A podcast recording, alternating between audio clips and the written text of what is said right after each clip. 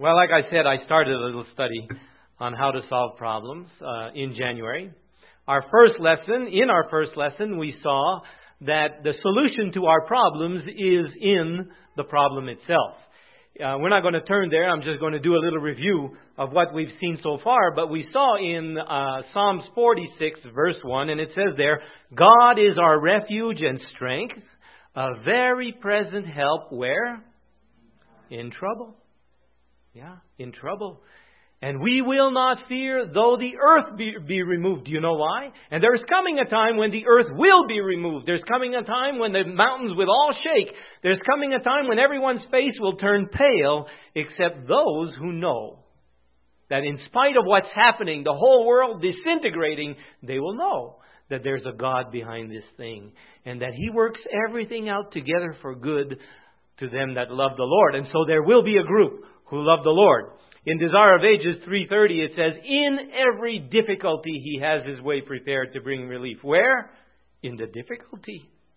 And that's what we saw in our first in our first little study together. The people of Israel were caught between a, hard, a rock and a hard place. They were by the sea, the Red Sea, and they had the children of Egypt, if I can call them that. The Egyptians were hot on their trail. They were stuck. Was the Red Sea a problem to them? Yes. What was it that solved the problem? The Red Sea. Oh, yes. Oh, yes. In our second lesson, we saw that God presents himself not as a surgeon, but as a teacher. There's a lot of people who would wish that God would present himself as a surgeon. In all of their troubles, they wish they could climb onto the operating table, be put to sleep, and then the Lord as a surgeon would work out our little problems, right? And when he's all done and he's all finished and we wake up from the operation, everything is finished. And there's a lot of people who wish Christianity was like that. Is that the way Christianity is? No, that's not the way Christianity is. God says, I will instruct you. I will teach you. I will guide you with mine eye upon you. I won't lose sight of you. But if God is the teacher and He does the teaching, what does He expect of us? Yeah. To do the learning that's what he expects of us. And so he says in 2 Timothy chapter 3 verse 15, study, right? Study to show yourself approved unto God, a workman that need not be ashamed. This God who is a teacher in lesson 3, we found out that he has three lesson books. The Bible, nature, and life's experiences. We can read the Bible and in there we find the theory for life. We can go to nature and observe life as it is demonstrated by God in nature, and it teaches all kinds of truth to us. But friends, let me tell you what. If we don't take the theory, if we don't take that which is demonstrated in nature and bring it, bring it into the laboratory of life's experience, then all of it will avail nothing. I am convinced, personally, that the, the, the book of life's experience is the most important book of all. Not that the Bible's not important, not that we can't learn a lot of lessons from nature, but if you don't bring those things into your life, it's all worth nothing. How many of you would bring a dress to be made by, by a lady or a man who says he's a, he's a, a tailor, who's learned all that he knows from, about tailoring from a book? He's never used a sewing machine. Would you bring your clothes to be made there? well, it doesn't make any sense, right? No. It's got to be in the experience of the man himself. And so we found in that last lesson that a math teacher, when she wants or he wants to teach math, what does he use? Math problems. That's right. And if you so happen to learn your math problem so that when he gives you a problem, you can do it correctly, what will the math teacher do? Well, he'll give you harder problems. Why? Because he can't get you from knowing simple math to algebra to geometry to calculus without increasing the problems as we go. Well, what do you suppose God is like, seeing that he presents himself as the teacher of life? He says you can learn to live life correctly, you can learn to live life successfully only as I send you life's problems. And so that's what the Bible says. Man that is born of a woman is of few days, and we don't have a long time in school, apparently. And life is what? Full of trouble. That's because of course, we're in school. Anyway, to finish our review, we finally came to the place where we began to study the A, B, and C of problem solving, and we saw what the A was. You, does anyone remember what A of problem solving is? Accept the assignment. That's what it was. You're a good student. We have one good student. well, maybe we have more. She's just faster than the rest. Yeah, accept the assignment. And we read this in Ministry of Healing 481, paragraph 3. The faithful discharge of today's duties is the best preparation. That is, it's the best education for tomorrow's trials. Ah, does God mean to say that tomorrow we're going to have trials? Does God mean to say that? Oh, yes. Oh, friends, from here on out, life is full of trouble and you can expect nothing else. So I guess you can start worrying about tomorrow, right? Oh, no. The same Jesus says, Take no thought for tomorrow. Why? For tomorrow takes enough thoughts for itself. Today, you, no, you've got enough problems today. Leave tomorrow alone. But friends, it's nothing to worry about because we have a teacher who knows just what he's doing. He's applying just the right pressure, and there is nothing going to tempt us or test us beyond that which we are able. And the whole scam, the whole scheme, is to get us from point A to point B, from point B to point C, from point C to point D, and to keep on growing in Christian character. This is the whole thing. Lastly, Steps to Christ 83, paragraph 2. They have only, now let me say, we have only. We have only to go forward quietly. Isn't that a peaceful thought? Hey, relax. This is what Jesus says. I'm your teacher. I can get you from point A to point B. That's my job. I know what to do. I'll present the problems. You meet them correctly. You meet them. Hey, meet them in peace. They're coming. And little problems, little problems, bigger problems, whatever the problems, just meet them quietly. We have only to go forward quietly. Doing faithfully the work that God's providence assigns. Now, what does God's providence do? It gives us assignments, right? Do you know that every time something comes into your life, it's an assignment come from God? He is the orderer of all your experiences. All things work together for good. And He says, now today's lesson is this. And He sends somebody into your life. He sends something into your life. He sends a change of circumstance. He, he, he loses your green card. Whatever it is He does. Do you know that it's only an assignment from God? He says, be quiet. Hey, deal with it in a Christian spirit. I'll get you from point A to point B. They have, we have only to go forward quietly, doing faithfully the work that God's providences assign, and our lives will not be in vain. The Lord is not going to make us all President of the United States. The Lord is not going to make us all General Conference presidents. The Lord has a specific place for each person, and sometimes we get all in the thither because we want to go there and God wants us over here. If we could only learn to submit and say, hey, whatever you want from me, I'd be happy to occupy any place in life. I have no personal ambitions except to do the will of God, to glorify His name, to bless everyone around me. Then God says, okay, I will send you some assignments, and you're going to grow in grace you're going to be a blessing to the people around me. So, the first the first point in how to solve problems, accept the assignment. Accept the assignment. And this is part two of accept the assignment. So we're going to stay right there. I want to develop the thing a little more. Now, supposing you're really busy, and I know you are, everybody's really busy, and so you've got so much to do, but you want to have a garden, okay? And so you're looking for a window of time in order to go and work in your garden. Finally, you see that you might have a little space in a specific day to go and work in your garden. So you make plans that on that, that day you're going to go and work in the garden. And so the day comes and the hour comes and all of a sudden there's a huge thunderstorm and it's pouring cats and dogs out there. what should you do? Accept the assignment, right? That's the assignment that He's given you. Can you believe that it's in God's hands? Can you believe that? Is it a problem? Well, sure, it's a problem, right? I mean, what do you? This is not what you had planned. It's it's throwing everything out of kilter. But we believe that God is the order of all our experiences. God is the teacher. God is organizing our lessons. And let me tell you something. It's a lot easier to accept this kind of assignment. I mean, we're not going to get all in the thither, are we, because it's raining? No. Well, I tell you what, it's a lot harder to accept assignments when people are connected with them. Did you know that?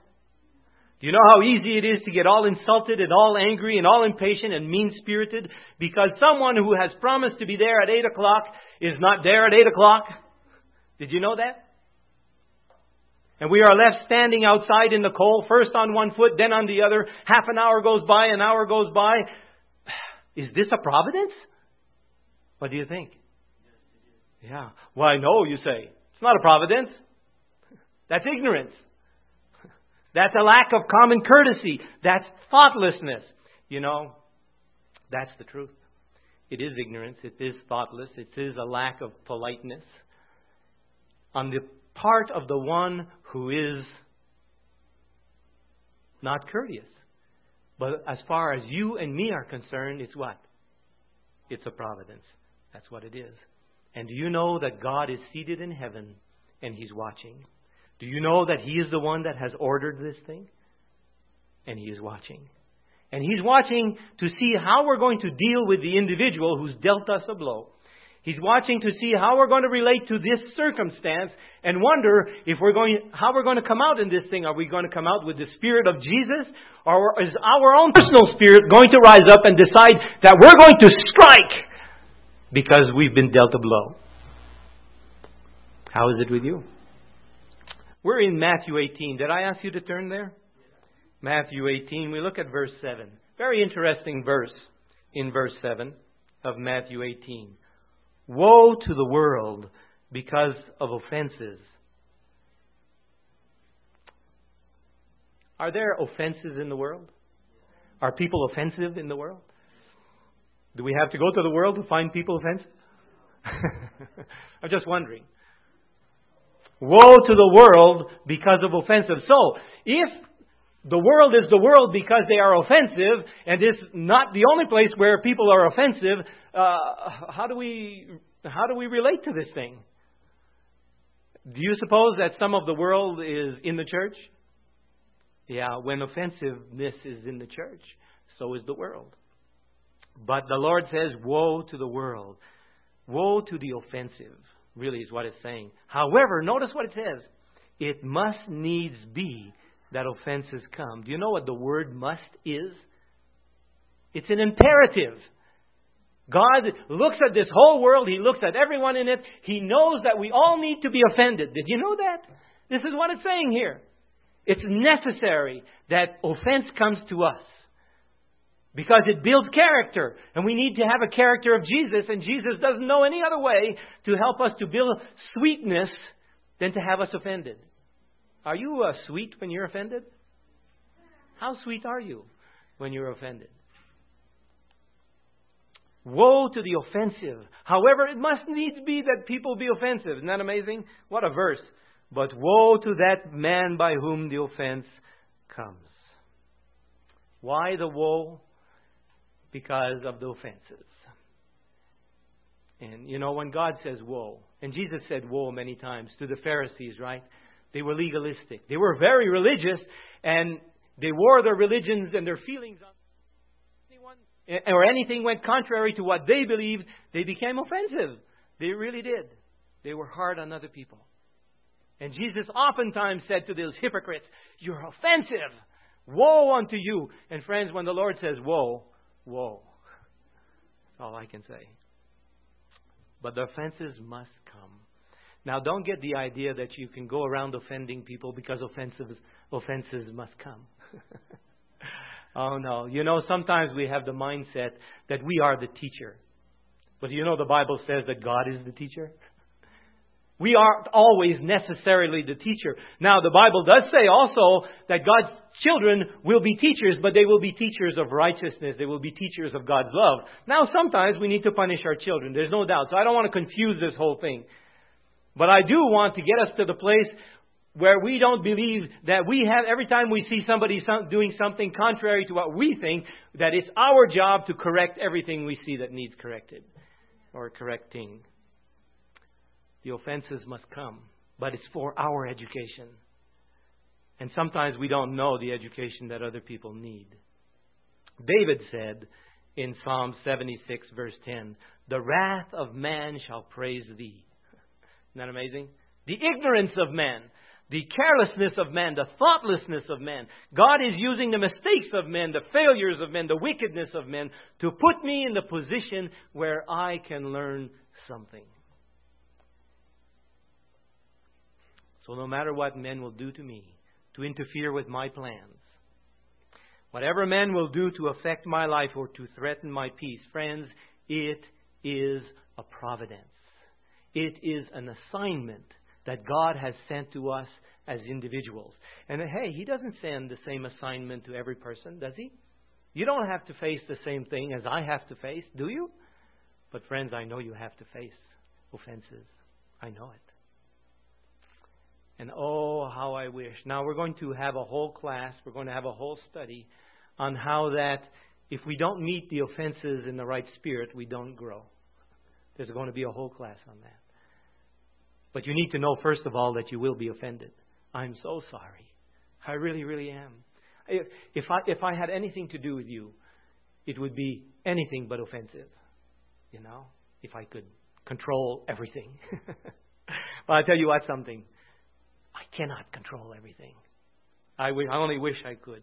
Anyway, when the offense comes, it's an assignment to my soul.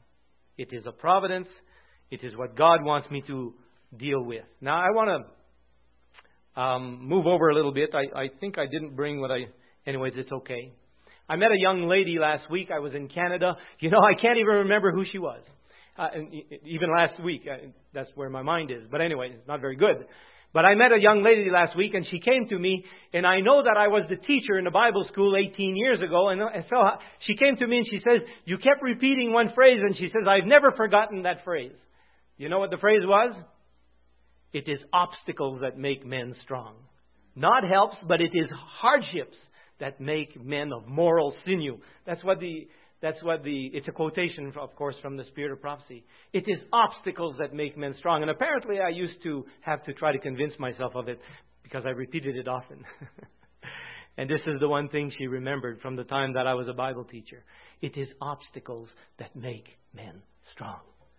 It is offenses that will give us a sweet spirit. Doesn't seem to make much sense, does it? But friends, it will give us a sweet spirit if we will accept that this is an assignment from God and God wants us to deal with the situation in His Spirit. Do you? It's what we want. Have you ever worked with lumber? Did you ever have a little project? You're building a dollhouse, you're building a birdhouse, you're building a window, you're building whatever it is that you're building, you're working with wood, and all that you've got left is one piece of wood, and it's all warped and crooked and weak. And you come to yourself and you say, why? Why does this things have to happen that way? Can't all the lumber be smooth and straight and true?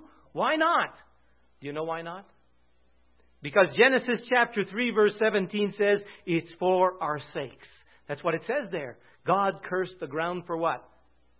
For our sakes, that's right. And do you know that it's for our sakes that the machinery, machinery breaks down? It's for our sakes that our cars sometimes won't start. It's for our sakes that sometimes people do funny things and sometimes not so funny things. It's for our sakes. But in the world, of course, we would turn the air blue, wouldn't we? But we're not of the world, are we? And so you know that in the church, we don't have the habit of turning the air blue. in cursing and swearing because we're so angry. But sometimes anger manifests itself anyway. We turn the air blue in another way. As Christians, we ought to know this. And here's the quotation that I recited a while ago God never leads his children otherwise than they would choose to be led. How often? Never. Isn't that amazing? Can you believe it? God never leads his children otherwise than they would choose to be led. Do you know that I would never have chosen to have my green card confused or gone or missing or not in the computer? I'd never choose that. It's frustrating. I don't want to leave Eden Valley right now. That's not in my plans. I have my little, you know, plan made. I know what I want to do. I don't intend to stay here forever, but I, I have a plan. I have a desire. I have a certain goal. I want to reach it. I can't feel free to leave now. And then something like this happens and you go, no, no. It's the devil. Well, maybe. It's the devil. But the Bible is, uh, excuse me, the Lord in heaven is sovereign. You know what that means? That means that even the devil can't do what he wants to do. The devil will do all that the Lord allows him to do in wickedness. And this is part of it, I suppose. But God never. How often? Never. God never leads his children otherwise than they would choose to be led. If they could see the end from the beginning and discern the glory of the purpose which are fulfilling, which they are fulfilling as co-workers with him. Everything that's happening to you is an assignment sent by God with a glorious purpose in the end. If we will not mess up God's purpose, do you know we can with a perverted will? With yeah, we can. We can. And so God says, I want you to accept the assignment. And I want you to deal with it as Jesus would. Oh, Suppose we're, we're not dealing with warped boards and not enough rain.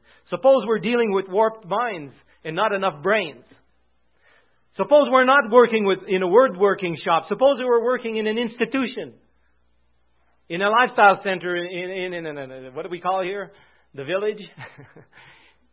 yeah. Supposing we're working with people instead of with machinery. Now, I'll tell you what, I prefer to work with people than machinery. Ask my wife. I'm a great mechanic. But my car ends up with dents on it because it makes me so mad. yeah. I never quite react that way with people. Well, I guess I better be careful. yeah. Yeah. Someone might say, oh, if I could only find someone that's just so nice and just so sweet, eh, I would gladly be willing to work with someone like that. But this person that the Lord has sent in my life, she's just a misery. You know, she's so stubborn and she's so this and she's so that. Or he, you know. That's too hard. That's too much for my character. Why does God have people like that in our lives? Couldn't He just surround us with easier people than what we are surrounded with? What do you think? He could. But, friends, we're in a school. And we're here to learn something, and God knows just the individual that I need. Just the individual. Shouldn't I be praising the Lord for every person that comes our way? Shouldn't we? Yeah. Let me tell you something. If everybody was just so perfect and just so nice and such a pleasure to work with, you know what God would have to do? Why? He'd had to get rid of all of them and get you a new batch. No, he would. And you know, I've been at Eden Valley for a year and a half, and it's been a pleasure. It really has been a pleasure. I don't know that I've been in an institution where it has been as pleasant as it has been for a year and a half. Do you know what's happening for the last little while?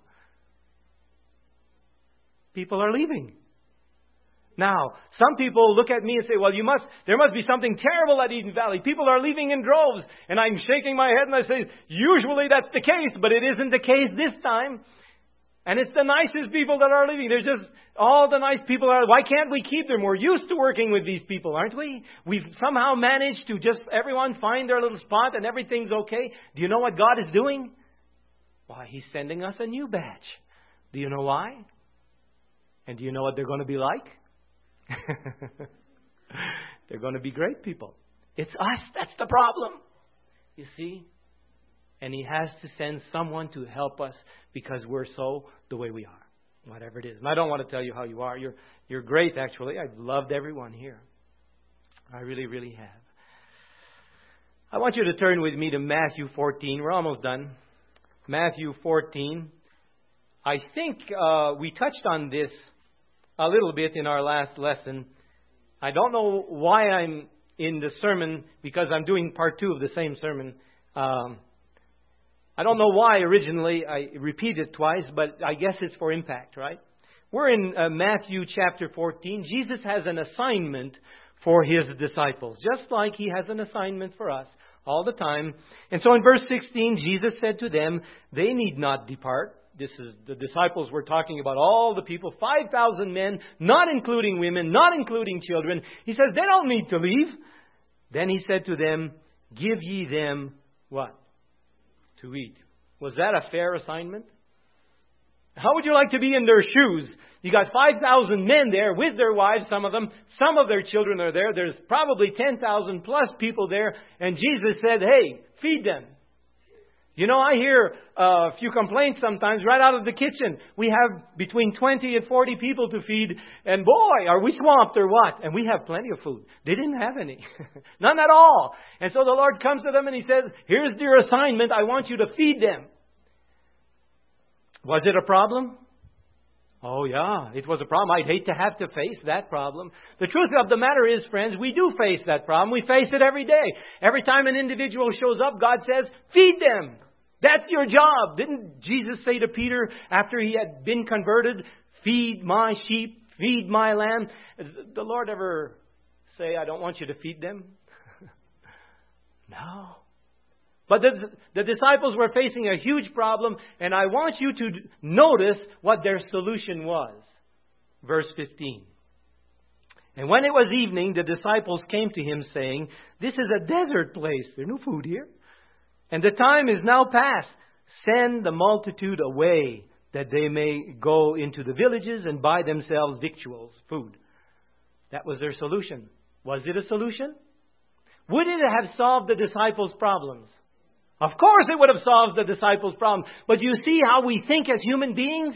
When we have a problem, we think it's our problem. We don't consider the problem that the other person has. There's 5,000 people hungry there, and instead of being concerned for their hunger and for their comfort and for their needs, what did they do?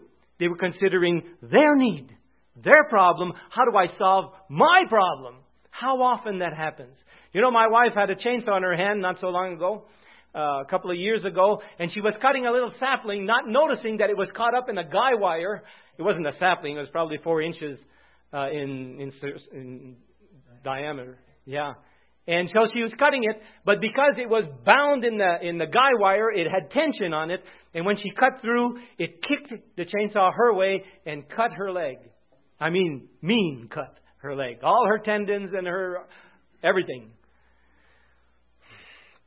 She was alone. She crawled out of the bush and onto a driveway because it was our home and we had a long driveway and it was a hill going down to a cul-de-sac. So she's there up in the hill and she's calling because there's an airport across the street, but nobody at the airport can hear. She calls and calls. Finally, she has nothing to do.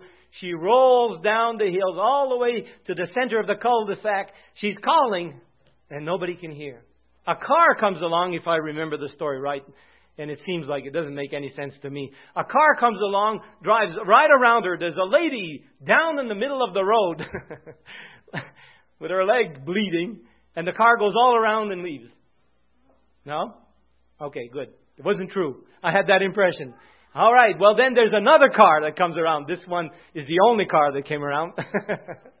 all right, so only one car comes along and goes around my wife and stops, and the lady looks out and says, uh, do you have a problem? well, yeah, she had a problem.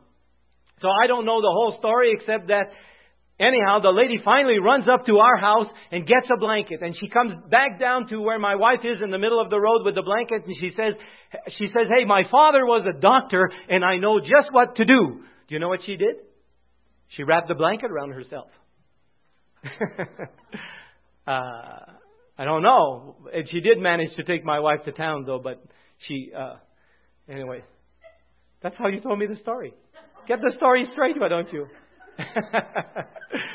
well, then, let me tell you another story. There's nobody here to contradict it. oh, brother. Hmm. I told you this story last time. I think. There was an accident down in the city. And there was a lady who witnessed it, and she she saw this huge accident and there was somebody hurt there. And I think I said, I don't know if I said this thing last time or not. And so she said, Oh, I'm so glad that I've taken a first aid course. Now I know just what to do. She sat down on the curb and put her head between her legs. She knew what to do. Who do we take care of? Whose problems do we solve? Are we not always so prone to solve our own problems, not considering what the other person might need? Isn't that the way it is with a lot of people, with a lot of us sometimes? Jesus said to Jonah, I want you to go to Nineveh. I want you to go and help those people. What did Jonah do? Uh, he thought it was a huge problem. Friends, you would have thought it was a huge problem too. Those Ninevites were not nice people. They were cruel people. You just have to read in the Bible the way it was. He wouldn't go there. He didn't want to go there. He solved his problem, right? He was going in the other direction. Well, anyhow, how is it with you? What do you do with the assignments that God sends your way? His providences, His life circumstances. Do you complain and cry and rebel and, and chew the rag like the Israelites used to do in the old days? You try to evade the problem, escape it, dodge it? What do you do? Turn with me to John chapter 18. I should have checked out my story. John chapter 18, verse 11.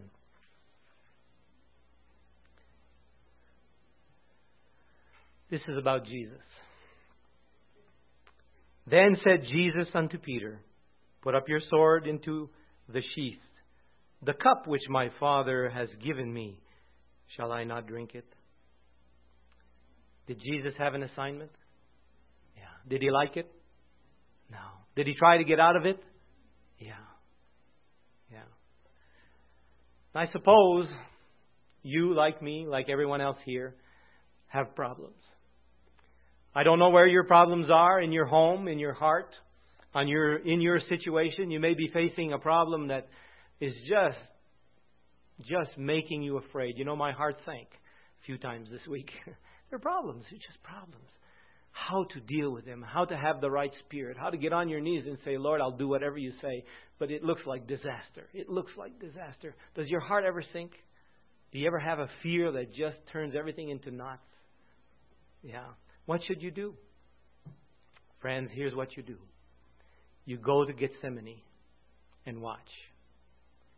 You watch Jesus as he wrestles, as he sweats great drops of blood, as he weeps, as he cries, as he pleads with his Father that anything else but this, anything else but this. But in the end, what did Jesus do? He accepted the assignment. That's what he did. Yeah. And we can too. And Lord and friends, the Lord is going to guide us. He's going to bless us. There isn't one assignment that will hurt us. Not one. Not one. It's amazing. Sometimes I look at some of the problems that come my way, and my heart sinks because I see no solution. I see only disaster. I see only failure. I see only problems. And you know what? There's a little voice in my mind that says, Don't worry. I can handle this. You can't, but I can, and I will. I'll tell you what to do, and all of it will evaporate before you. And you know, it's true. It's true. I will not take that bitter thrust which rent my heart today, as coming from an earthly soul, though it was meant that way. But I will look beyond the tool because my life is planned. I take the cup my Father gives, I take it from his hand. He knows and even thus allows these little things that irk. I trust his wisdom and his love. Let patience have her work. Though human means have brought the sting, I firmly take this stand. My loving Father holds the cup. I take it from his hand. Now, those who watch may wonder why these things do not disturb. I look right past the instrument and see my Lord superb. The trials which would lay me low must pass through his command. He holds the outstretched cup to me. I take it from his hand. I accept the assignment. Do you? That's the first step in problem solving. The Lord will solve all of our problems. If we will recognize not the offensive individual, but if we will see God behind it all, knowing that He's working out our Christian growth. He is. He's our teacher, and He's going to get us to the kingdom. I have no fear. This media was brought to you by Audioverse, a website dedicated to spreading God's Word through free sermon audio and much more. If you would like to know more about Audioverse, or if you would like to listen to more sermons, please visit www.audioverse.org.